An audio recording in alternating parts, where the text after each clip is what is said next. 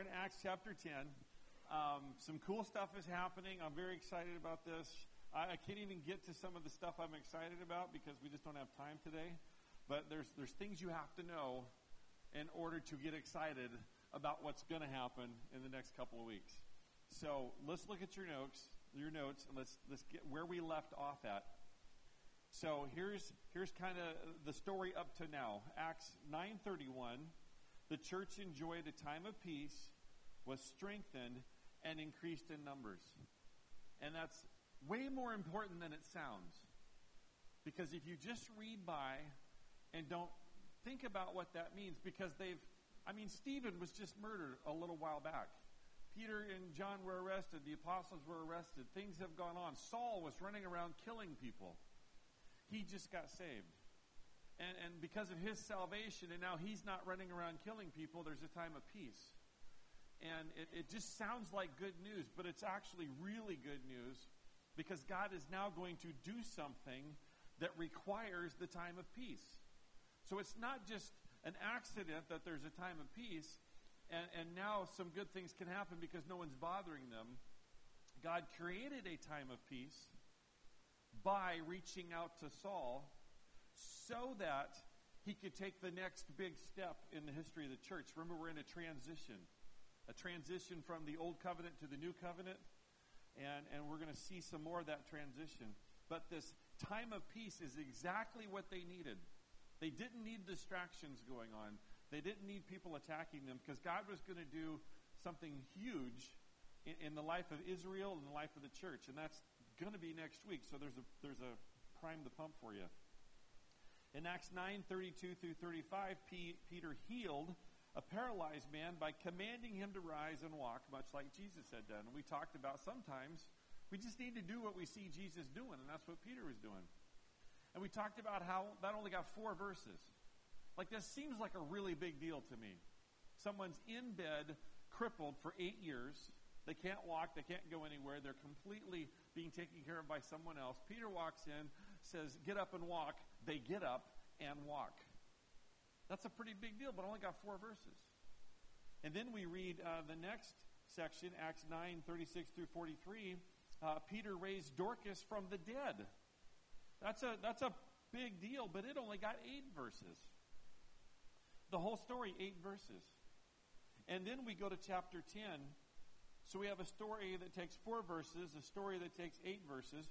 Someone's healed and then someone's raised from the dead. And then we have chapter 10, and it's all about Cornelius and Peter and this interaction they have, orchestrated by God. And it sounds like so much less of a deal than someone being raised from the dead.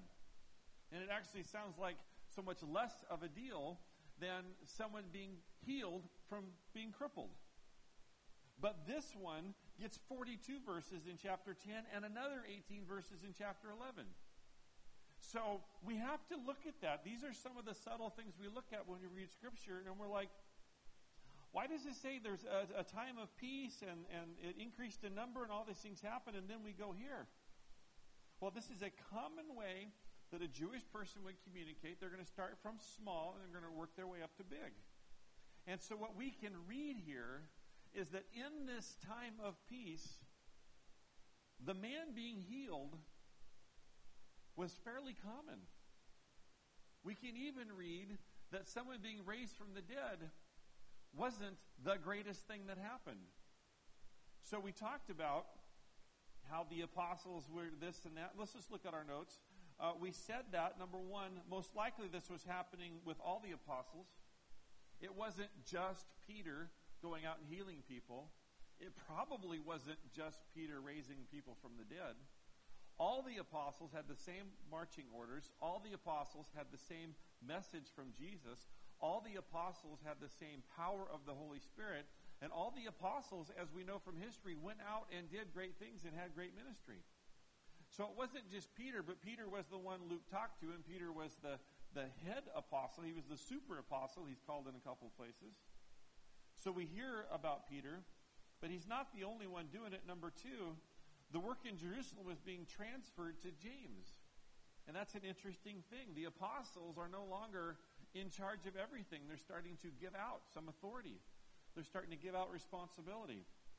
The apostles are going, which is what they were commanded to do, and the pastors are now staying, which is what their job is.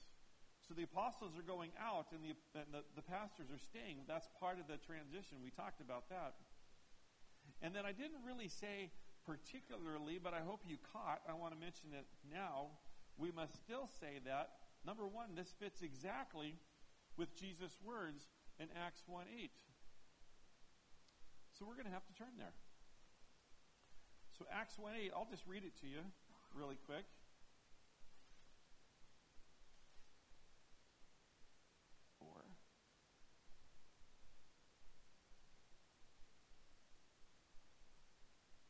Acts 1 8 says, But you will receive power when the Holy Spirit comes on you, and you will be my witnesses in Jerusalem and in all Judea and Samaria and to the ends of the earth.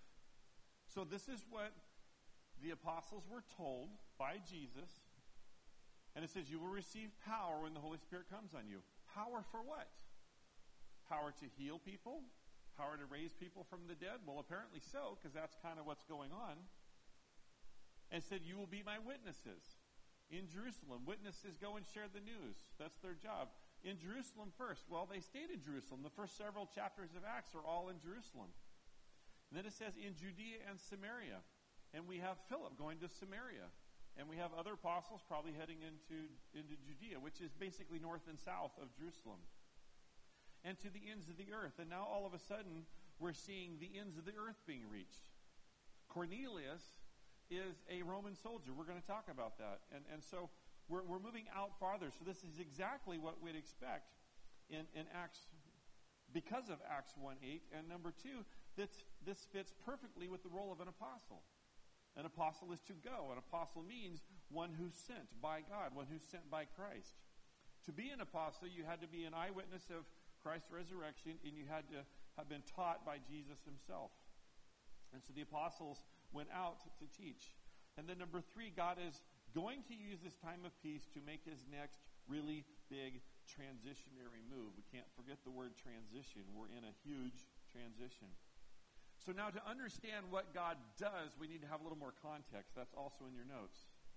So number one, in context, please understand that God instructed the Jews to be different and separate from the rest of the world. Think back to the Old Testament. Think back to the Levitical law. Think back to everything you read in Deuteronomy, the, the, all the ceremonial things, all the food restrictions, all the clothing restrictions. He instructed them to be different. And he instructed them to be separate. Don't, you know, don't intermarry, only marry within the nation. Uh, follow your follow all the guidelines. And the purpose was so that people on the outside would look in and say, wow, you are a blessed people.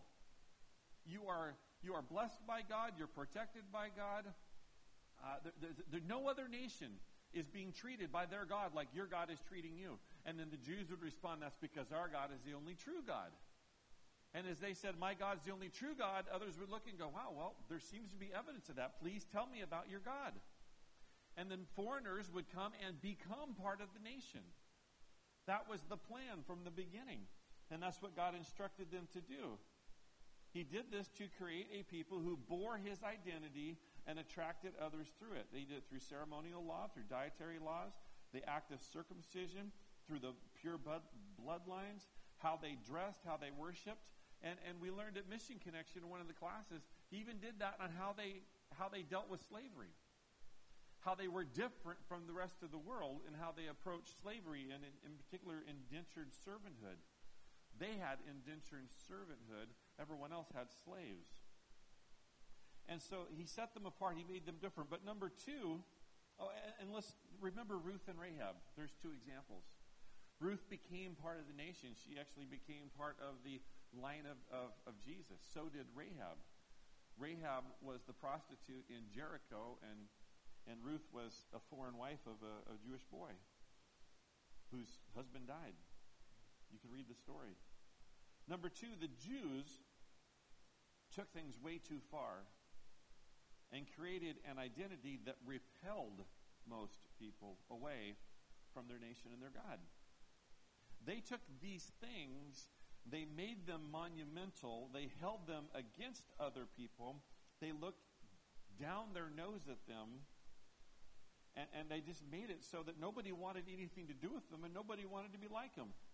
Uh, some of the rules they had was uh, here's, a, here's a rule that if you have a, a table of food out and everyone leaves the room and a Gentile came into the room, when you came back, you had to throw all the food away because the Gentile being in the room contaminated the food. Does that sound like something God would do? The, no, that's something the Jewish people did. They had a rule about if if a Gentile ever owned something, you couldn't own it. If a Gentile produced it, you couldn't buy it. They had all kinds of rules like that where they were lifted up and everyone else was pushed was pushed down. They weren't allowed to do business with a variety of people, all kinds of stuff like that. So God intended the Jews to be an attraction, to be a, a fragrant, uh, attention getting call to the nations. And the Jews took that, took it way too far, and became repulsive to the nations. Number three, in particular for today, the Jews were fully racist towards Gentiles and vice versa. The couple things I've told you were, were just one of, of many, one of maybe hundreds, at least dozens. They thought they were the best because they were chosen by God and no one else had anything to offer, had no value, and they, they literally looked down. You remember when Jesus wanted to go to Samaria, the, the disciple says, No, we go around. We, we don't walk through Samaria, we go around. Well, mainly because we might see one. We might talk to one. We might meet one. And then Jesus says, No, we're going in. I got reasons for going. And they went and they stopped at the well and they talked to the woman at the well. And they were shocked that he would talk to a Samaritan, let alone a, a woman Samaritan at the well. And then he sent them in to buy stuff. And then he stayed there for a while. The stuff Jesus did was shocking. And, and that was that was extreme for the Jewish people, and the disciples were in a frenzy over it. The Jewish people as a whole were racist in, in every sense of the word. We, we use the word racist a lot and we don't know what it means and we use it incorrectly. They were actually full fledged racist. They thought they were everything and everyone else was nothing. This was a problem, not for the most obvious reasons. This was a problem because, as much as the nation of Israel was to be exclusive, to attract others. The church of the new covenant is to be inclusive. The nation did not fulfill its role by attracting others to come be a part of our nation. And so God has changed things with the new covenant and He's introduced the church. And the church is not to be exclusive. The church is not to have rules about who can come and who can't come. The church is to welcome everyone, men and women, uh, foreigners, Jews, everybody. There, there was not to be any class structure in the church. And so that's a problem. Because the Jewish people had a class structure of Jew Gentile. They also had a class structure of clean and unclean. And they had a class structure of wealthy and poor. And, and there were clear lines between each one. So there's the context of what's happening in Acts chapter 10. And we're going to get to the point uh, okay, looking forward a little bit, we're going to get to the point where Peter, the super apostle Jew, is going to go into the home of a Roman centurion, the worst of the Gentiles.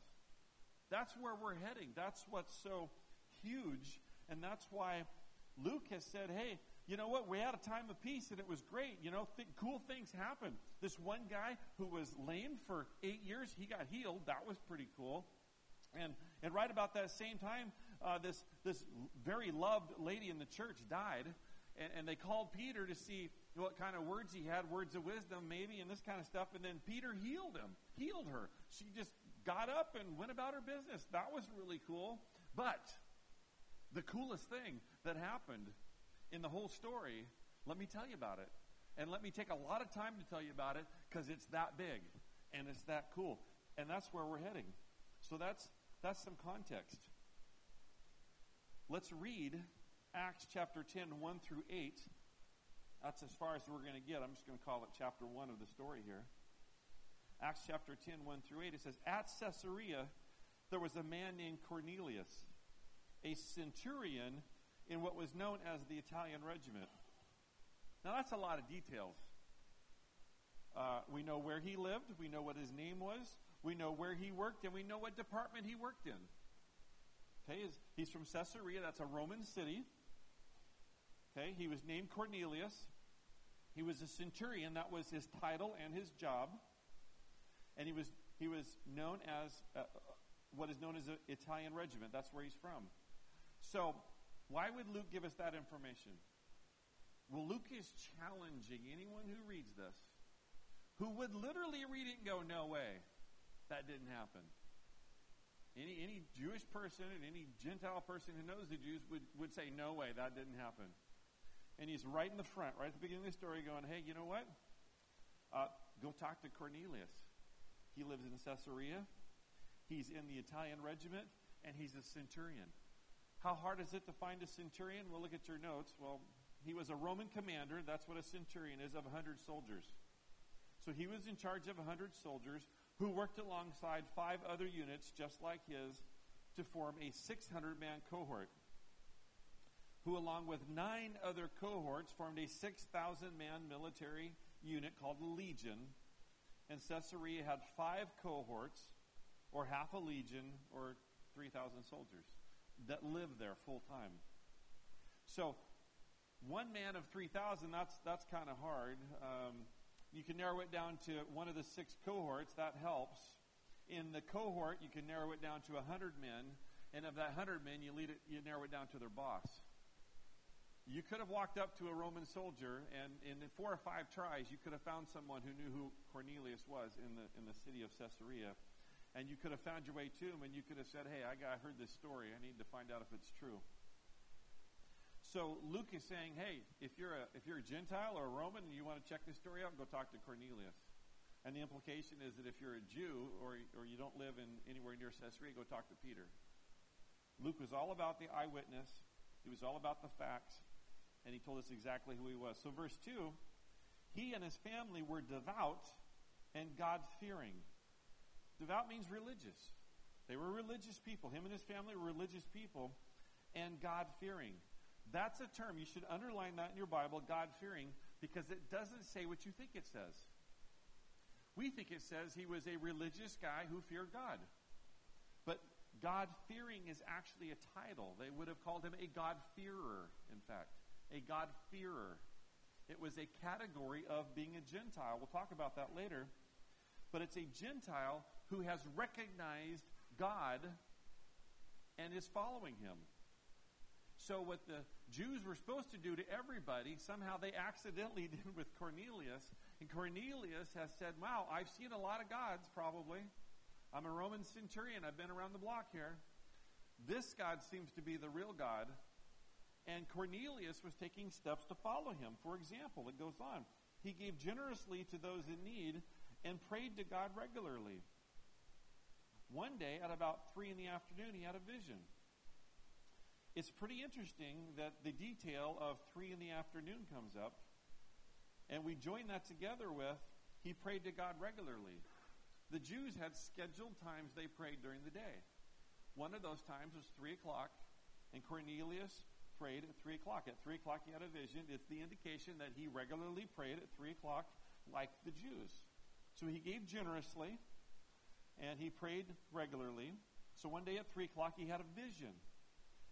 He distinctly, I love that, distinctly, without question, he distinctly saw an angel of God who came to him and said, Cornelius. Distinctly saw an angel of God. I was trying to think of another Gentile that was visited by an angel. I'm pretty sure this is the first one in the New Testament, at least. Maybe in the whole Bible. I didn't spend a lot of time thinking about it, so if you think of one, come tell me, and I'll say, wow, that's cool. But I, I couldn't think of one right off the bat. It's, it's pretty unusual for a Gentile to be visited by an angel. And I think Cornelius was aware of that. It scared him because, you know, they, they say, you know, don't be afraid. Cornelius stared at him in fear. What is it, Lord? He said he knew it was a messenger from God. What is it, Lord? He asked. The angel answered, Your prayers and gifts to the poor have come up as a memorial offering before God. In other words, God has noticed you. God has noticed your belief. God has noticed your effort. He's noticed your work.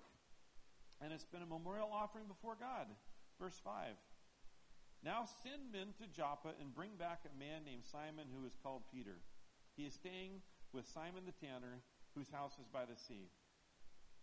Not a lot of dialogue. There may have been more dialogue. We don't know. We're just given what we need to know. And, and it says, God has noticed you.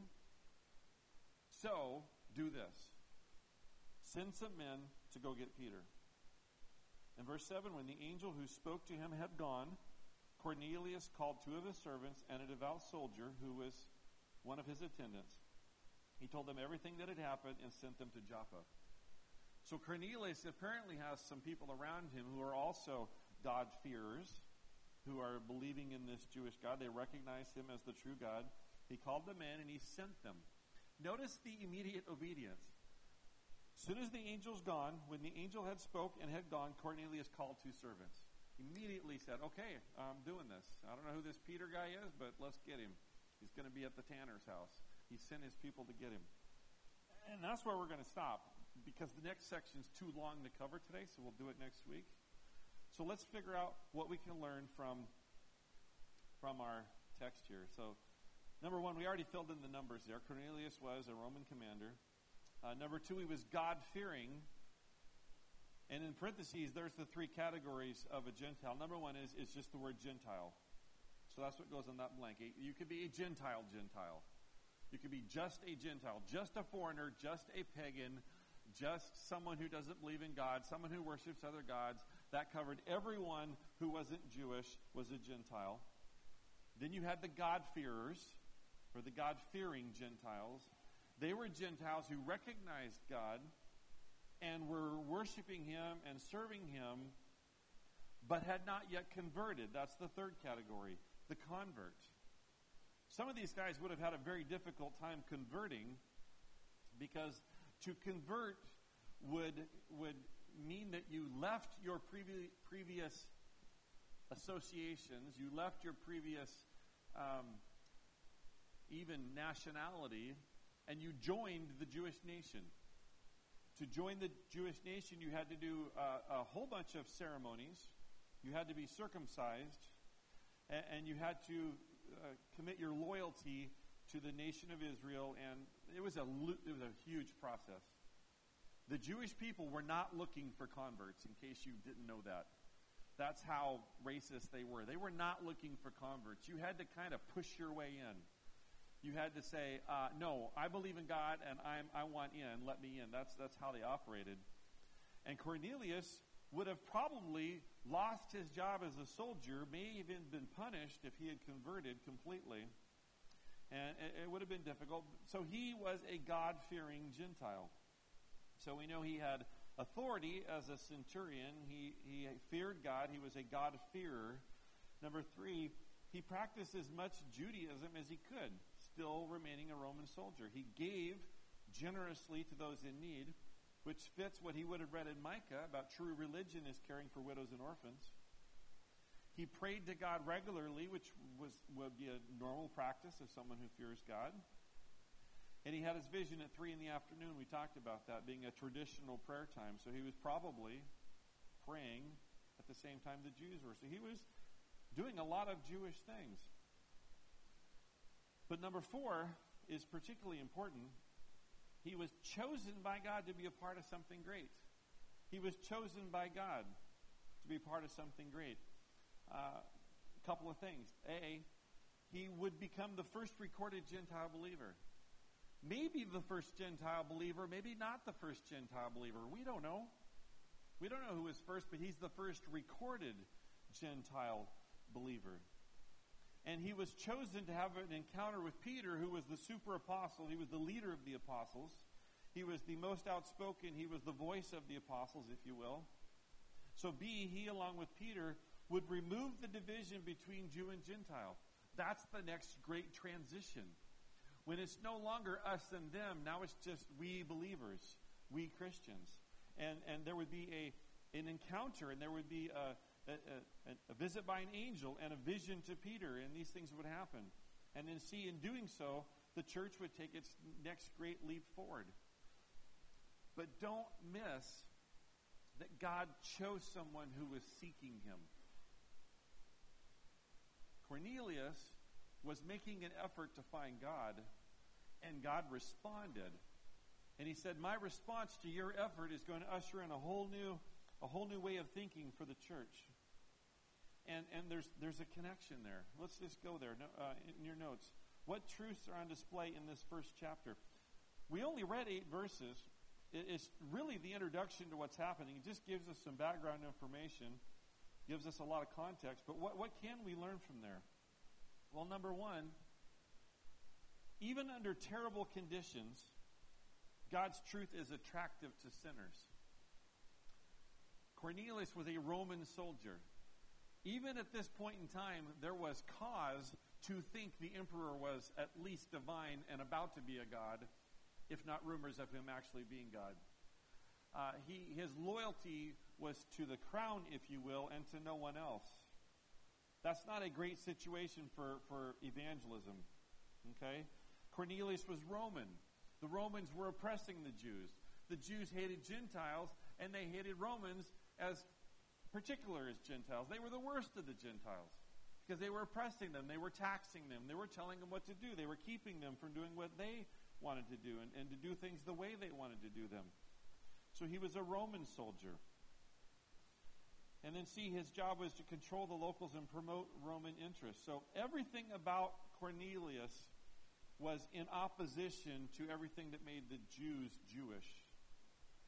That's a, that's a fairly tough situation, but Cornelius, in that situation, was attracted to God. The other side of the coin, the Jewish people were not inviting Cornelius or anyone like him to come and see who God was. They weren't going, hey, hey, Cornelius, I know you're a Roman soldier, but you want to come to synagogue Sunday or Saturday? Hey, you want to come watch the sacrifices? Hey, you want to learn about the Old Testament? We'll teach you.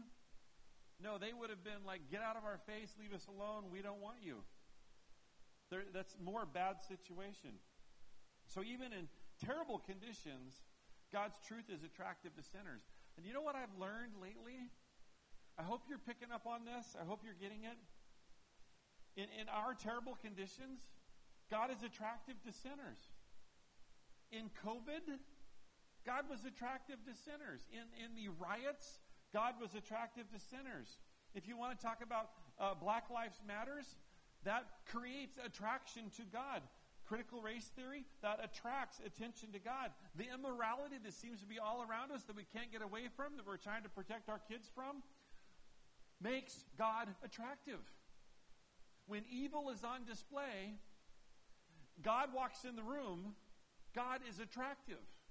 The gospel is attractive.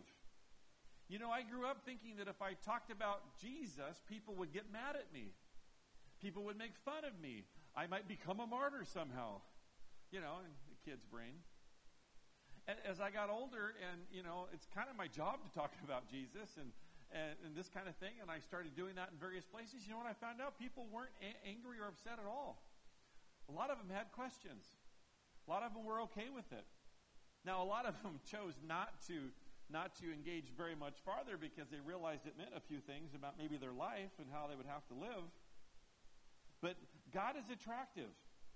Sinners know inside that they have an issue. The knowledge of God is within all men. The knowledge of God comes with the knowledge that you need to be right with God. And it comes with the knowledge that a holy God will also be a just God. Once someone admits out loud, when they, when they let their brain read the writing on the wall, and they say, Yeah, okay, there's a God, they know that God now represents heaven and hell in their future. And, and heaven is attractive. Forgiveness is attractive. A new life is attractive. The my life's not working, is there another way? Conversation is attractive. And, and we should not think that, that God and what God offers is not attractive. There's, there's foreigners getting saved in our cities because they've left the darkness where they lived and have come to America where we think it's dark, but it's nowhere near as dark as where they came from. They see the light of Christianity and they're attracted to it. And we have foreigners getting saved all over the place in our country. We have missionaries going out, and we see people getting saved in dramatic ways all over the world. Even in the worst conditions, truth is attractive. And the gospel is attractive. Number two, God will reach out to anyone who is seeking to find him. God will reach out to anyone who is seeking to find him. Cornelius was seeking, and therefore God was determined, if not bound, to show himself to him. Here's a couple of scriptures. John 7 17 says, Anyone who wants to do the will of God will know whether my teaching is from God or is merely my own. So Jesus is saying, hey, if you're looking for God, you're going to find him in my in my words, and you're going to know that I'm talking from God. And I, and we're not Jesus. We don't we don't have that much knowledge or that much authority or that much power or that much anything that he had. But I think there's a principle there. I think that when we speak the truth of God, I think other people kind of know it's the truth from God, even if they want to argue or deny it. I think there's some knowledge there that, that's just bred into them. Jeremiah 29 13 says, You will seek me and find me when you seek me with all your heart. Now, this was a promise given through a prophet to a nation and to the people in a nation, but the principle still applies. Those who seek God will find him. You really think that God's sitting up in heaven and he's going, Well, um, I'm glad you're looking for me, but I have no way to show myself to you because you live in a foreign country. Thank you for calling out to me if I only had resources. Do you think God has ever said, if I only had resources? Do you think God has ever said, wow, that's a tough one, I'll think about it? No, God is looking for people who are calling out to Him, who are seeking Him. And I believe God matches their interests. They say, man, the stars in the sky are huge. There must be a God who created them. I wonder who that God is. I think God's going to go, well, you know, it's the God that you already know about in your heart. And if they seek God, God's going to send someone to them. You know, He'll send a missionary, He'll send an angel, He'll, he'll send them a vision or a dream. He responds to those who are seeking him. Matthew 7, 7 and 8 says, Ask and it will be given to you. Seek and you will find. Knock and the door will be open to you. For everyone who asks receives, and the one who seeks finds, and the one who knocks, the door will be opened. If someone says, God, I, I want to know who you are, God's going to know, well, too late. Sorry. I mean, eventually he will. Eventually, but not now. Ask, and it will be given to you. Seek, and you will find. Knock, and the door will be open. That's a, a great message of God's desire to share himself with us. Number three, third truth, God will do what it takes. God will do what it takes to get your attention and give you instruction. What did Cornelius need? Roman soldier? What does he need to go call a Jew to find out about God? He needed an angel. So God sent an angel an angel who knew him by name and gave him very clear instructions. He gave him orders, if you will, for a soldier. What did Peter need? We're going to read about this in, in next time, but Peter needed vision because Peter was a Jew and he was a good Jew. And Peter, being a good Jew, was not going to enter the home of a, of, of a Gentile and was certainly not going to let a Gentile enter his home. It was certainly not going to do a lot of things that God was saying, hey, Peter, I want you to do this. And if it hadn't been for the vision that God gave Peter, it wouldn't have taken place. So God gave them exactly what they needed. And God will do what it takes. He'll do what it takes to reach, out to the person who's seeking, and he'll do what it takes to get the person with the answer to them. So, number four, what's the last truth for today? We need to obey what we know God is speaking as soon as we hear God speaking so that God's plans can move forward without interference or a slowdown from us. Now, I'm going to tell you right now, I don't think you can stop God from doing anything. You laugh. I think people think that. Oh, I said no to God, and now seven people aren't going to get saved. No. God is powerful, He's sovereign. He knows what you were going to do. God wants to use you. If you say no, he'll use the next person. If there is no next person, God will send an angel. If an angel isn't going to work, he'll send a vision or a dream. He'll do what it takes. Okay? The only thing we can do is slow down the process. When God says, hey, I want you to do this. And you go, well, I'll think about it. Well, how long do you need? Well, I'll let you know. Well, if I were God, I'd say, forget you. I'm going somewhere else. Well, sometimes He waits. I think we slow down the process. I think our obedience might speed up what God's doing, but it's certainly not going to stop it. But I am going to tell you it's what He wants. He wants our obedience. He wants it when we when He asks. He, he never says, "Hey, I got this command. Uh, I've showed it to you in, in Scripture two or three times now. Um, about a year from now, I'm thinking that'd be a good time to obey it." God's always like, hey, here's the command. How about now?